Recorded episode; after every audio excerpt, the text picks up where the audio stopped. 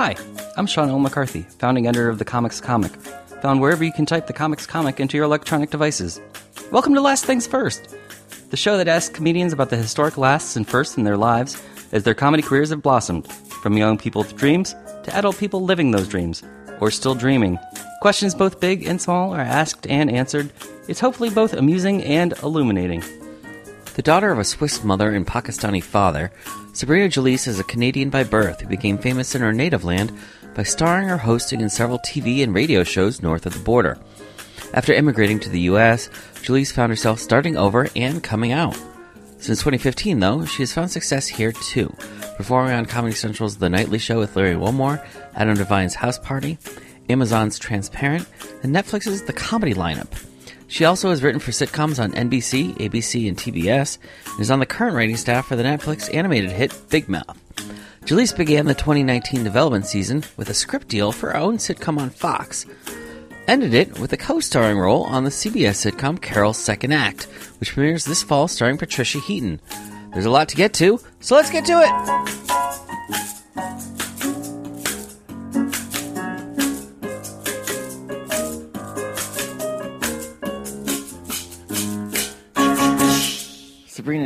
Been too long since we've sat down together. It's been 150 years. I've It been counting. been. But I can still remember seeing you fresh off of customs from Canada. Oh yeah, you were there waiting for me. I was. I feel like I saw you when you first got to New York. Yeah, probably. That was about 11 years ago, 12 years ago. Did I say about, like I was Canadian? Yeah. I think that when people talk about Canada, it comes back into me. I have no control about whether about about. About I I can't tell the difference. when you when you came to New York City, you were fairly established in Canada, right? You'd Yeah, I was- and you had credits and uh-huh. people loved you and adored you. Yeah, I was like, if I can do this in Canada, imagine how big things could get in New York. And it was fully like started from the bottom. Now I'm here. Now I'm back to the bottom. it was just like, yeah, no one cares about your dad's accent. No one cares about these stories that like. The truth is, when I started doing stand up in Toronto, I was in high school and then I was in college, and stand up was never. Uh, it was a full time job because I just got so fortunate um, with getting these gigs in Canada and then starting to work in TV. But it was, Was never my Toron- full. always in Toronto? or- always in based in Toronto. Yeah, I grew up, born and raised there. Did you do Second City stuff or no? Um, I did actually. I was the youngest person ever hired on the Tourco at Second Oh. City. I, bro- I broke uh, Mike Myers. I was going to say, take that, Mike Myers. I mean, he's livid. Still won't talk to me. Still has not contacted me. you should go on the Gong Show and make amends.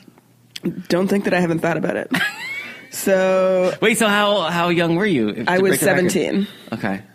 Um, I was 17, and then I kind of had to decide between stand up and Tourco slash Second City decided for me. Because I was like, you know, booking stand up gigs and being like, so I'll take that day off and that day off. And they're like, bitch, take all the days off. you kind of need to be obsessed with, uh, with one of those, one of the things. And uh, I just, what I loved, I mean, there was so much to love about stand up, but I really liked being, you know, having the mic and it just being me versus with improv, which when I moved to New York, I started doing UCB and stuff like that because I really love improv. But um, you really need to be, uh, you know, part of a team and really invested in all those relationships. Now, we said that you had to go down to the bottom and start Yeah, dude. again. what a shock! Did, I, did other Canadian comedians prepare you for that, or no? You know, I there's this thing where I started really young. I started when I was 16, and I really just I had had this really fortunate rise. Oh, so it was really it was right after 9/11. or- No, I just it was moving to New York was my first like you know life is real. Mm-hmm. Like you've got to you've got to start from the ground up. I, not to say that I think that what what was part of my fortune when I started was I'm half Pakistani and half Swiss, and like talking about my ethnicity and talking about my uh, my family's relationship with Islam and, and all of that was so timely because I started in 2002, January of 2002, which was right after 9/11, and there was this sort of like Islamophobia. Um, there, there was just so much to address, and not a lot of people in that space Were you addressing also, it. Were you already out? I was not out. I didn't, wasn't even out to myself. I had no idea. At that time, I was still like having fantasies about Jennifer Love Hewitt and like feeling her breasts against my body, but in my mind, Her still, body is a wonderland. her body was a true wonderland and just dreaming of that wonderland, but classifying it in my mind of like, it would be such a great friendship. Like, not at all thinking that I was gay. Oh. That to me was just so crazy. So you you thought just the. I'm good at school. How could I be gay? You just thought the Pakistani and Pakistani and, and Swiss was enough of a hook. um, yeah, well, that was kind of what You I was realize chewing you had on more of your story to tell. No, exactly, yeah. And I was kind of it, being be my racial identity was my first queerness to deal with. I think there was definitely a time when I was younger that I really wanted to blend in. Um, like my legal name is spelled with two e's, Sabrina, and I. I remember changing No, it. Jalees is two E's. Jalees is two e's, and that's, the, that was like the brilliant thing that my E's. There's no E's in Sabrina. no, no, no. There's no e's, but in my but my legal name is with two e's. But Mm-hmm. consciously being like when I when my mom signed me up for school, I think in sixth grade when I was going to middle school, Mm-hmm. um, being like I don't want the two e's because people know that I'm different. I want I want an I, and that's kind of just what stuck. Like that stuck all the way down to like I bought a URL, and now here I am like at this point in my life realizing everything that makes me different is actually the thing that has like boosted me. Sorry for burping Mm-hmm. Yeah. green curry all over this Well, I mic. mean, it's- it's- Who's the way- next guest? I- In a way, it's Sabrina's second act, That's right. well, yeah. Um, or is it? The, or is, would you call this your second act or your third act? I mean, how many? How do you divide the you, have acts? the Cana- you have the Canadian. The Canadian act Life, was one act. and then New York, and then you come out to Hollywood. Four New York ago was another act. Yeah, this is, I guess, a third to act. do like writing. You came So, out to be I- a I- writer. yeah, I got a staff writing job um, on a show called Crowded, which was a multicam that shot off the Universal lot. Uh, it was on NBC, which was such a great first job. A because I think multicam, the relationship to stand up is like so connected. You know, although the deeper I get into writing for TV, the more I'm like, oh, it's all the same. It's all storytelling. And like the stories that I care about are stories that people really feel connected, that are grounded, that are like coming from a, a place of passion and vulnerability. And then you can layer all the jokes onto it. But anyway, the other. Multicam has the live audience. Multicam so, ha- yeah. So the jokes have to land. Yeah, and there's something about being there with the audience, seeing something play out, and then feeling all of that energy while you're pitching. That is that is uh, pops pops me out of the uh, bottle and makes me a genie. How did I get it? I wrote Yeah. um, I wrote a spec script. Well, okay, so here's actually I've been, I'd been wanting to since I started doing stand up. I, I always I always visualized that I would, you know, I, I really liked that in Canada I could write write and perform on TV. Mm-hmm. And I was always like, I want to write a show for myself, but it seems so daunting. Um, and final draft is expensive, and it just seems like there's a lot of, you know, there's a lot of uh, hurdles.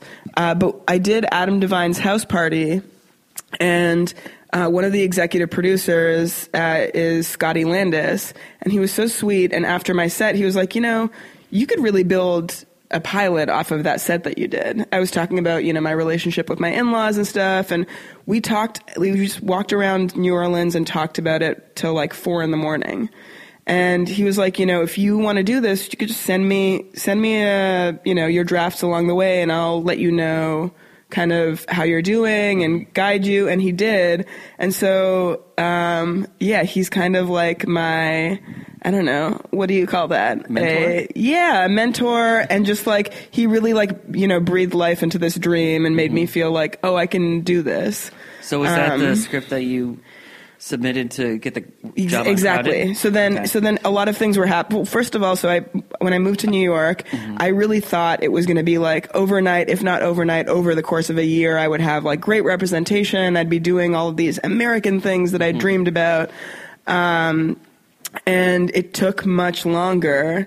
And that was kind of, and at that time too, it was when I was realizing I was going to have to be more honest. Like I, I wasn't really out. I wasn't comfortable talking about being gay on stage. I, I found it even harder to come out on stage than it was to come out to my parents. Um, and especially because like the beginning of my career had this sort of race. You know, I was like literally like I'd say half of my income was like performing at like South Asian uh, benefits and galas and places where it just felt like starting to build material that was about being gay would be shutting down my business or something. And I didn't really at that time have a lot of examples of it going well for people. I really, in my mind, was like Ellen came out and then her show was canceled. Just like And she still you know. talks about that in her special that came out in 2018, 20 years later. Yeah, I mean, imagine how that was. It's, so it still had such an effect on her well, it's a emotionally huge and psychologically that 20 years later she wanted to address it in a stand-up special. Yeah, I, I can. I mean, I can totally understand. I mean, it still it, it affected the shape of what happened to her. Affected the shape of my career. And uh, by the way, I'm sure. Like, I don't know. I, I didn't really watch the show. I, I've heard from people like it wasn't that great. Anyway, blah, blah blah. Whatever it is, when there is just one thing that symbolizes being able to be yourself and having success, and then that sort of the timing of that be, being canceled when she came out, it's just so, it really has such huge trickle effect, which is why it's like so incredible now to be like, sitting here, we're, we're recording this podcast from, uh, from the Big Mouth, like a, a little editing bay in the, in the Big Mouth, uh, offices. Titmouse At Animation Titmouse Studios. Animation Studios. Um, and, you know the the themes that that show explores, and then oh, you know Patty Harrison being in that room, who's like young and trans and fun and hilarious and like thriving, and and Gabe Liedman writes on the show. Just like seeing all of these, uh, just just how different the landscape of comedy is Right. from you know 10 20 years ago to now it's cute yeah, well, it's uh, well, just that that they're thre- that people, but now that, that now here we are in a space where people realize that everything that makes you different and makes you, uh, you know, not normal is actually what gives texture and layers and and and all of the good stuff that you want in storytelling. What was the first moment that you started to feel hope in that regard? Um, That's a good question. I think that when I started becoming comfortable um, to talk about being gay on stage in a way that wasn't like an apology, that wasn't like, so I'm gay and that's something that we've got to get out of the way, which was the beginning, like when I started.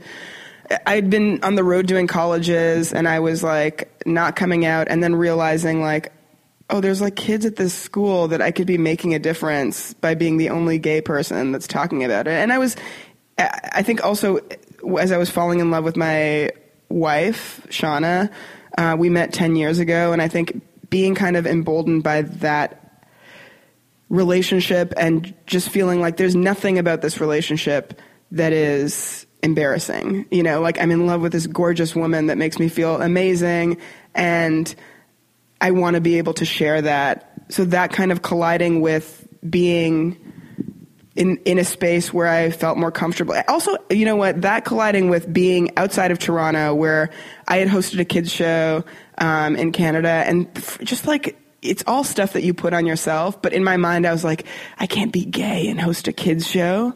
You know, it would be so Why- controversial. why not? Well, you know, just the way you, you create hurdles in your mind uh, because it's difficult. It's like it really feels in the beginning when you're coming out like you're jumping off a cliff, and you really like you spend a lot of time looking over the cliff and exaggerating the reactions. Um, but anyway, I think as I started becoming more comfortable um, with the anonymity of being in the U.S., where no one really it didn't matter what you know, no one had a preconceived idea of who I I was didn't think of you as a kid show host. and then yeah, and then and then falling in love with my wife, and then just being so tired of of not being honest on stage because I knew that my honesty when it came to race and stuff like that was what helped me. I'd learned that lesson, but it just I needed to like relearn it when it came to being open about yeah that part of my identity. And so I think I think starting to write jokes about you know my wife and meeting her parents and all of that um, honesty really galvanized is that a good word it really like that that was when i started to feel hope around that But when you came to Hollywood, the thought was to be a writer, not to be. the thought was just to come here make some money uh, write on a show have that experience and then go back to new york because I really love New York. But as soon as I started writing on on Crowded, which yeah, as soon as I started writing on that show, I started realizing this was like a whole new world that I really, you know, I became obsessed with it in a way, in the same way when I started doing stand up, you know, like it was like, wow, this is like, I can really scale it up. I can start with an idea that I talk about on stage, but I can build a whole story around it. And then you write it, and they got to build sets, and then actors just have to say the lines. It was like, you know, th- super thrilling. And, um, the weather's not bad, and I could really just see us, you know, living our lives with the top down, um, top down of the car. Did you? And, was uh, it difficult to convince your wife to stay? Um, the original game. Well, so she hadn't moved yet, and it, Oh, I think it okay, took. So you had to break it to her. Yeah, well, we're going over. Well, I moved her. I, We're I going moved her. Hollywood, I met her in San Francisco. Okay. and she was living there. Okay. Yeah, and we kind of. I mean, it wasn't like out of our sight that that L.A. would be a place that we would go to. Mm-hmm. I think things had just been picking up for her in New York. She's a, a wardrobe stylist, and she'd been like really excelling in like the fashion world there. So it was a sacrifice for her. And when she first moved here, she was going back and forth to New York a lot um, to style shoots and stuff. But now things have. Um, you know, baby, baby is out of out of body. Baby is one years old, and uh, Shauna's kind of flying over here, and it's really beautiful to see. So you you took a number of writing jobs, right? I did, yeah. I so then it was yeah, just about Including getting experience, including this one now. Yeah. I I wrote on a, a few different network shows, Powerless on NBC and The Mayor on ABC. I'll hold for applause, and then. Um, I, I wrote on Search Party, Mm-hmm. um, and that was really incredible because then that was like another sort of layer where almost like writing for network was like learning how to play the clubs and and writing on a show like Search Party, which I was a huge fan of before I started writing on it. Um, was like Oh, so you, know went after season one. no, I I uh, season three was where I started, and Okay. it was like you know that was like doing a cool like underground show with like Chelsea Peretti and like Sarah Silver, just people that like you know that that became like this whole other layer of like oh yeah we can also make TV that's like super cool and Right. Because the knock against network from comedians often is it's too broad, it's too well it's just it's different. There's also there's there's network sensibilities that you have to deal with. Yeah, So because at the end of the day, if your show is doesn't play for five million, even if if your show plays and four million people sit down to watch it, it's a failure. You know, like so how many you can't really take the same Mm-hmm. risks, but that's but but there's also something amazing and I've always Party doesn't have those constraints. no, but I've also also just with stand up been super interested in being able to play broad, but then in also being able to do small rooms. I think there's like, you know, it's just it's a different it's a completely different game. The appeal for the broad for me is like this idea that I I really did not have, you know, we we really like talked about that Ellen moment, but like there was nothing like that. So you know, for me, the the really touching part now of I'm going to be acting on this CBS sitcom, and my character is gay, and it's not the point. It's not like the thrust of the show by any means, but I think You're not that's the sassy gay best friend with the no. It's just like I that it's it's weaved. It, it's woven. It's weaved in into Woven. my uh, into my character, Mm-hmm. um, and and that's exciting to me. That that's you know that that things are despite like the macro political social world sometimes seeming so dark. It's also like really cool that that's happening. You know Right, that you can be gay on that I can television. be gay on network TV, and, and not that people haven't. I know like Will and Grace is iconic, and it's but just that that someone like me was like who they saw, and they're like, yeah, she's got to play this part. I think it's that's like such a wild, cool thing, and I mean. The idea of so many people watching it is makes my nipples hard and pointed in opposite directions. Now, what was the first year that you decided to go out for pilot season as an actor? Oh, well, I did uh, this Not thing that I- writer, but as, before I had any representation, mm-hmm. I real. I had like a commercial agent in New York. I invented that I was going to come to LA for pilot season, but I had nobody, like literally no, re- like zero, zero reasons, um, other than just not being in the snow for January. And I had zero, zero auditions. Oh. I came for pilot season just to watch the planes fly. like I literally, but I think I was also testing out LA and, you know, it's hard. I mean, it's so, this business is so funny and vague until it's not. And then you realize like all the times that it was vague, you were just preparing for the moment when I did get agents, like the idea that I had a script ready was so huge. It, sh- it changed the shape of everything. Because I finally did get good agents at, at WME, and it was almost like months after they signed me, I um, I was staffed. And really, I think a pivotal moment in my career too was meeting Sam Safer. Um, she had been managing Broad City at the time, and I was at Just for Laughs. And she, I just like was looking at her, being like, "I want like." There's these moments in my life where, and I think everybody, you know, you feel it where you're you see something and you want it, and you know that it it's vital, mm-hmm. but it's also like so important for you not to be desperate. Like that's the such a like fine balance of being tenacious and How not do you get this desperate. thing that you want without yeah, being too obvious and I felt that way. You want it. Yeah, when I saw Shauna dancing, Mm-hmm. I, I like felt that way. When I saw Sam, like the way she was managing just that whole Mm-hmm. operation at Just Laughs, and just like the kind of manager she was, the kind of person she was, I was like, yes. When I met our donor, who was my surf instructor, before I asked him to be our donor, I just felt this like moment of like, this is an important person. Be cool. Be cool, Jalees. Now, do you have to tell yourself the same advice to be cool in those different situations? Because ask, asking someone to manage you is different from asking someone to be your baby daddy. Well, the stakes are high for both, and then at the same time, like different- the thing that you have to remember, I think, is like to be cool. The thing you have to remember is like if this is destiny, if this is meant to be, Mm-hmm. um, then it's it's gonna end up being right. It's the it's like with not and you've got. I mean, like that's just.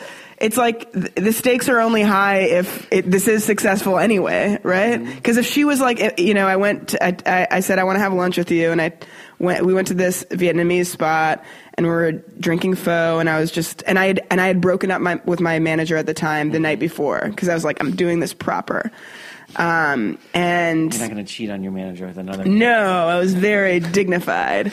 and, you know, if her answer was like, nah, I'm not that into it, then obviously she wasn't going to be the best manager for No. me, you know? Sure. And similarly for when I asked our donor, it's like, well, then that wasn't going to, that's not happening. um, but But you went two for two. I went three for three by then. Oh, right, because Sean. Two for also- two at Sam and then three for three at, at uh, Ricky. Why?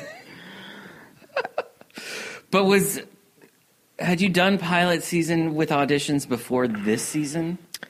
Yeah, I mean, like, because I this had. season is so fascinating to me because Yeah, of tell how me. it started and how it ended. with this. for you. Oh, yeah, totally. I, isn't that wild? Well, like, so had you done? Had you auditioned I had- for? I had had actually- to anything before? Yeah, I had tested for a part before Mm-hmm. on on an ABC show. Okay. Um, is it still on the air? No, it's it never went. Okay. because they didn't cast me. No. That's these That's networks got to learn their lessons. um, so yeah, the, the beginning of this pilot season was it was my first time selling a script, and I sold a script to Fox that was kind of like a an iteration of that original spec Right. that I wrote. It was kind of like Everybody Loves Raymond, but based on my wife and I's relationship and my in-laws kind of moving in too close. And uh, and and everyone at Fox was really excited, and I really liked the execs that I was working with there, but it didn't end up shooting. And at that at that point in the pilot season, I was I felt I, I had been I was always like, look, the networks are pirates. You can't be on this ship and think that you're not going to walk the plank at some point. Mm-hmm. They're out for the gold, and I just I I was disappointed, obviously, because you write a thing and you know And as much as your life. and it's about yeah, it's very personal. It's not Um, just some workplace sitcom. Yeah, Um, so it felt sort of that that felt kind of like a bummer. But then um, a couple writers that I wrote on The Mayor with had written a pilot for CBS called Carol Second Act that went, that was being shot. And and they asked me to come audition. And I was actually in the Big Mouth room, and so I had to ask for you know half a day off mm-hmm. to go mm-hmm. audition. And I was like, "Don't worry, I think it would just be like half a day. I'll be right back." And and then I immediately like they they called and said, "You're gonna test for this thing." And so then, then my agents were so wild because I had gotten this, um, the, the, script that I sold to Fox, it was through a Warner Brothers deal. Like Warner Brothers, um, I really liked working with them on Powerless and they liked me, so they had given me like a blind script deal. Okay.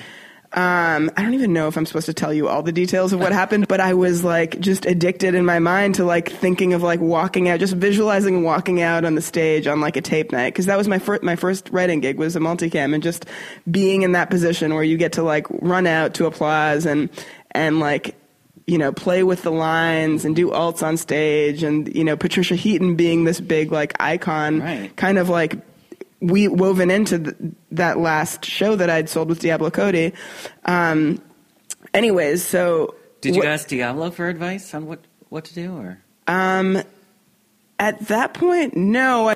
And what ended up happening was they got um, yeah, I got a deal with CBS to like write a script as well as act on the show if I was to get cast on the show. Okay. So when I got cast on the show, it was like this double win where it's like I'm I'm going to be able to like create another show and also act on a thing and it, it just, you know, like the power of no or the power of just believing in your worth. I you know, as a Canadian that was paying $5 to do 5 minutes, you know, at midnight when I first moved here, it was just wild. The idea of like being like, we're not doing it unless there's a development piece too, because she's a writer, and then it coming true was, I mean, crazy. That's amazing. And then you have the taping of the pilot, so you get to have that walkout moment. Oh my god, it was so cool. But everything like to do with a pilot is just so um, fragile and um, because everything's tentative. Yeah, because like nothing's. It's like a fake. It's like you're about to have amazing sex with this new person that you're like. You know, you have that moment where you're like, this could be someone for me, um, and then like you do and and it's like great orgasms mm-hmm. but then you're like you've got to like play it safe with your heart and be like yeah, I mean, like they might call me and they might not, and like I don't care either way. like right. either way, it's fine because like nothing really matters. Right, because the network might ghost you. Yeah, maybe. Yeah, the network might, might ghost you, and then you never. Yeah, I'm trying to complete the. the then they're then they're going off to war, oh. and there's a lot of bullets. That's the way. I thought you were going with the Game of Thrones. They go. I don't watch Game of Thrones, and based on everyone's review of the last episode, I'm so happy. For a while there, months ago, Shauna and I were like, "Do we have to watch this fucking thing?" Well, there's a and character. then now people are like, "The finale sucked," mm-hmm. so uh, I was right all along. Well, there's two characters who have sex in the final season, and then the guy immediately takes off the next day to go to war. Sean, I, I tell you this all the time, but Game of Thrones is constantly stealing my shit. I say it, and they do it. But you know, those are those are the feelings that most people go through making a pilot. But when you're making a pilot for CBS with Patricia Heaton, is there less fragility no, to it? Because not at all. Because like, the pressure on like, that to be CBS, good is okay. is high. So, and for me, like this was my biggest acting opportunity. Um, like Pam Fryman, who's iconic and like directed episodes of Friends and like all of the How I Met Your Mothers. She um, had to keep reminding me, like not on tape night, but as we were kind of getting into our roles, mm-hmm. she's like, "Okay, Sabrina, you're doing great with your lines, but like you have to remember after you say them, you're still acting." Because I would like say my lines, be like, "Cool, landed that one with celery with peanut butter at Crafty," like I, you know, it was just like such a. I felt like a lot of the times, like I'd just been like called down from The Price is Right and got to like be Bob Barker or something. It felt really wild. Like the this whole thing has felt like you know a, a sequence of lotteries. What was? How did it go down that you found out that it got picked up? Um, Actually, they don't call, they, they like release the information out wild first. So I got a bunch of, I was in the room at Big Mouth and I kept getting messages from people being like, congratulations. And, and then I got a message from someone saying, congratulations, fool. And then he wrote back and was like, JK, I'm the fool. And in my mind, I was like, oh my God, it got picked up. But then he looked at the article and I've been cut or something. Oh. And not that I've ever been insecure a day of my life. Mm-hmm. Not that I've ever thought low of myself at all. But it's it's such a vulnerable thing. Like acting is just having been on the other side of things and and you know like after a table read, I'm used to like sticking around and hearing about what the network has to say and then talking to the showrunner and figuring out, you know, how to puzzle things together to make, you know, like how to be a part of that that part of the solution. It was so hard to do a table read or do a run through or do the tape night and not be in tune with what like the network is saying, what the studio is saying, what the showrunner wants. You're just saying You're just like you're just you you know, you wipe off your makeup and that's it. You're done. Or you stretch out your makeup for a couple days and let these people uh, appreciate how soft this butch is getting. So you so you just find out that you got this crazy big gig Yes. just from your phone blowing up. From my phone blowing up, and then my manager was in the air. She was flying home, and then she called, and then my agents called, and then yeah, then it was the you know brigade of congratulations, which is always a good day. Now, for someone who hasn't done upfronts before, what is that process Oh like? my God. Well, let me just start by saying you will fly first class. Mm-hmm. You will be not in not in the business re- big wide reclining seat. You will be in a fucking pod. Okay?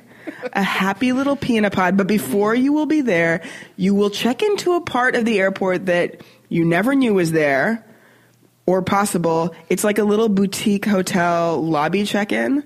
And then a man named Frank will take your carry on and roll it to security, and you'll be like, I have to pee, Frank. And he'll be like, no problem. And then he'll like let you into this part of the airport that just like all of these like rich people parts of the airport you didn't know existed. It's like beyond lounges, there was like another pee pee place for my rich little pee pees to fall. And then and then he like helped me like get all my things together through the security, uh, lifted me through security. JK, JK, JK, JK, JK. Uh, everything aside from lifting me through security, Frank did. Toss Frank some coins, and then you're off to the lounge, baby. and I've only been I've been to lounges and there's snacks and stuff, but this lounge, oh my god, it was like the best, most amazing buffet, um, like mussels and shrimp. And there was a guy like making custom polenta. Then there was like top shelf unlimited. It was just it And this is at felt the airport? At the airport, yeah, it's like peak capital, like the capital in Hunger Games, but like one percent of the capital is who's there. And then you just be cool. You act real chill. Then you Were you on the same flight as the rest of the cast, or I wasn't. No, it was a different flight. I think that I, I took a red eye because I wanted to do the day here um, before flying out, and uh, and then in the air, they made me a custom. I mean, I had lamb chops, but then, but really, the thing that was really incredible, custom sundae. I told them what I wanted on the sundae. Mm-hmm. They provided strawberry, hot fudge, Wow. mixed nuts, whipped cream, and Haagen Dazs ice cream. It was just incredible. I did not want to leave. The plane landed, and I was like, I think I could just stay here. Casper brand name pillows mm-hmm. and uh, duvet, like a duvet type mm-hmm. blanket.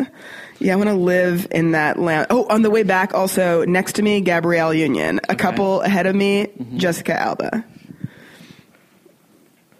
That's that's the crowd you're. That's my crowd. That's your crowd now. Um, and then the upfronts themselves, I just Right. realized like how big of a star Patricia Heaton was. It was like we got this amazing time slot Thursday at nine thirty, and like it just all felt ever this thing that I had been kind of like in my mind being like, you know, it doesn't really matter. Like either way, like who cares? It doesn't. I was able to like sink in and really fall in love with because it's at least you know for the next year and potentially one hundred and fifty years. Um, tonight's podcast is sponsored by the number 150. 150 years. Um, it just, I, I was able to sink in and really enjoy this like new reality. and walk out at Carnegie Hall. So okay, so what happens at upfronts is you get there and then like agents take you out for a big dinner and then you have like the upfront day. So for CBS, it was Wednesday, and the morning starts with like getting your makeup done at Carnegie Hall, realizing that your like suit pants are hemmed so that like the bottom of your ankles are showing, and you have like crazy gorilla uh, legs, but it's like not a political statement. It's just like you didn't do the right thing. So then the makeup lady gives you a shaving utensil, and then you do that in the sink at Carnegie Hall, and then you realize this would look good on Instagram, so then you like parade it around and get them to take pictures of that. Then you cut yourself uh, exactly where your sneakers meet your the back of your heel. Um, so that's fun, and then uh, but you don't feel it because you're about to be so uh, just what's it called? Basking in attention. endorphins just basking in full throttle attention um, just standing next to patty uh, while people ask her questions and then like tagging her answers with like you know me too. You know, just like getting in there. Entertainment Tonight, Extra, Hollywood Duty. Everybody asks you about what the show is. Patty tells the premise of the show, and then you do a little fart, and then you move on to the next. And then from there, then it's Carnegie Hall, and it's all the advertisers that spend the most money um, uh, uh, at the network, and they're sitting in the audience, and you get to run. They play the clip of the show, which was the first time that I got to see the show, and then when you run out, and then. Um, yeah, and then people clap for you. And it's like every, you know, like these are like, it, it was like a montage of like a fantasy day, the day that I like started doing stand up, like what I thought, you know, the dream would be. It was like that in a day. And yeah, so then from there it's like photo shoots and then uh, dinner. And now there's a miniature break before production. And now there's a mini break, and you just walk around, and you're like, so no one wants a photo with me. Cool, real cool. I mean, it makes me understand why you know, like famous people do drugs and stuff. It's like it's it's like a well, just that it's like a high. It's a real Oh. or or not do drug that that there's like you know How- that people that reach those heights, even or like athletes, that it's like hard to come down from it. Well, that's what everybody says about stand-up comedy too, though. Is That too, yeah, yeah. that once you have the adulation of hundreds, nay, thousands of people, and then you just go back to the hotel room. What's How do you feel again? Yeah. Yeah. how do you feel feelings? Um, yeah. How are so? How are you approaching this time in your life? It's Well, it's like so much abundance ever since uh, my son was born, really, is what it feels like. My son Wolfie was born uh, in January of 2018. And like since then, it's been re- like really like a lot of things have opened up, and Right. I kind of just feel like he is this like f- he's this force, and he's in my life now, and uh, and and now you can provide. I can buy some new vans. provide for him too. yeah, a hundred percent. I, uh, I feel so so grateful, so so grateful, and um, you know these dreams that I had, like kind of from the beginning, I've had this like dream that I could like have a production company, you know, and like and like lift voices that I liked, and I feel like if you know if this. I think that I'm on target. I think that that's you know that's where this right, you're could on a network show, and your deal includes creating a show. creating yeah. a show. Yeah. And So, I think yeah. this time it's going to be around my coming out because I can't be in the show because I'll be on Carol's second act. Mm-hmm. But I think you know, like a young Pakistani gay girl, Sheldon. Sold. Or a spin-off about your character from Carol Yes. when she was coming out as a kid. Well, there we go. so, you know, we were joking at the very beginning about having to like be a star in Canada and then start from the bottom and then you're here and then you have to start from the bottom again and then you're here. We finally answered that age old question. How long does it take for Canadian famous to book something uh, huge in America? And it is 12 years? uh, somewhere between you say 11, eight? so- I think around 11 Okay, years. 11 years. Yeah. Okay. So if you're listening in Canada, They fly by though. those 11 years. Well, the exchange rate. Yeah, with the American exchange. years is Well, actually, yeah, 11 American years is 15 Canadian years. Um, but blinking, blinking, they're over. Well, Sabrina, I'm so glad I got the chance to sit down with you uh, while you're still entertaining interviews. I'm so glad you got to have a donut for lunch. I don't think we addressed that on the podcast, No, but Sean had a glazed donut for lunch, and I think that's a hero of a meal. We're all living our best lives. It's LA, baby. Yeah. Thank you so much, Sabrina. Thank you.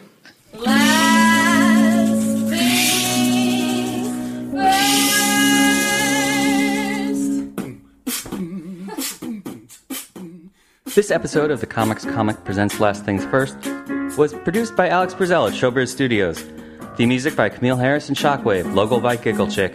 Please check out my website, thecomicscomic.com, for more interviews, reviews, and comedy news. Become a paid subscriber at patreon.com. I'm your host, Sean L. McCarthy. Thanks for listening.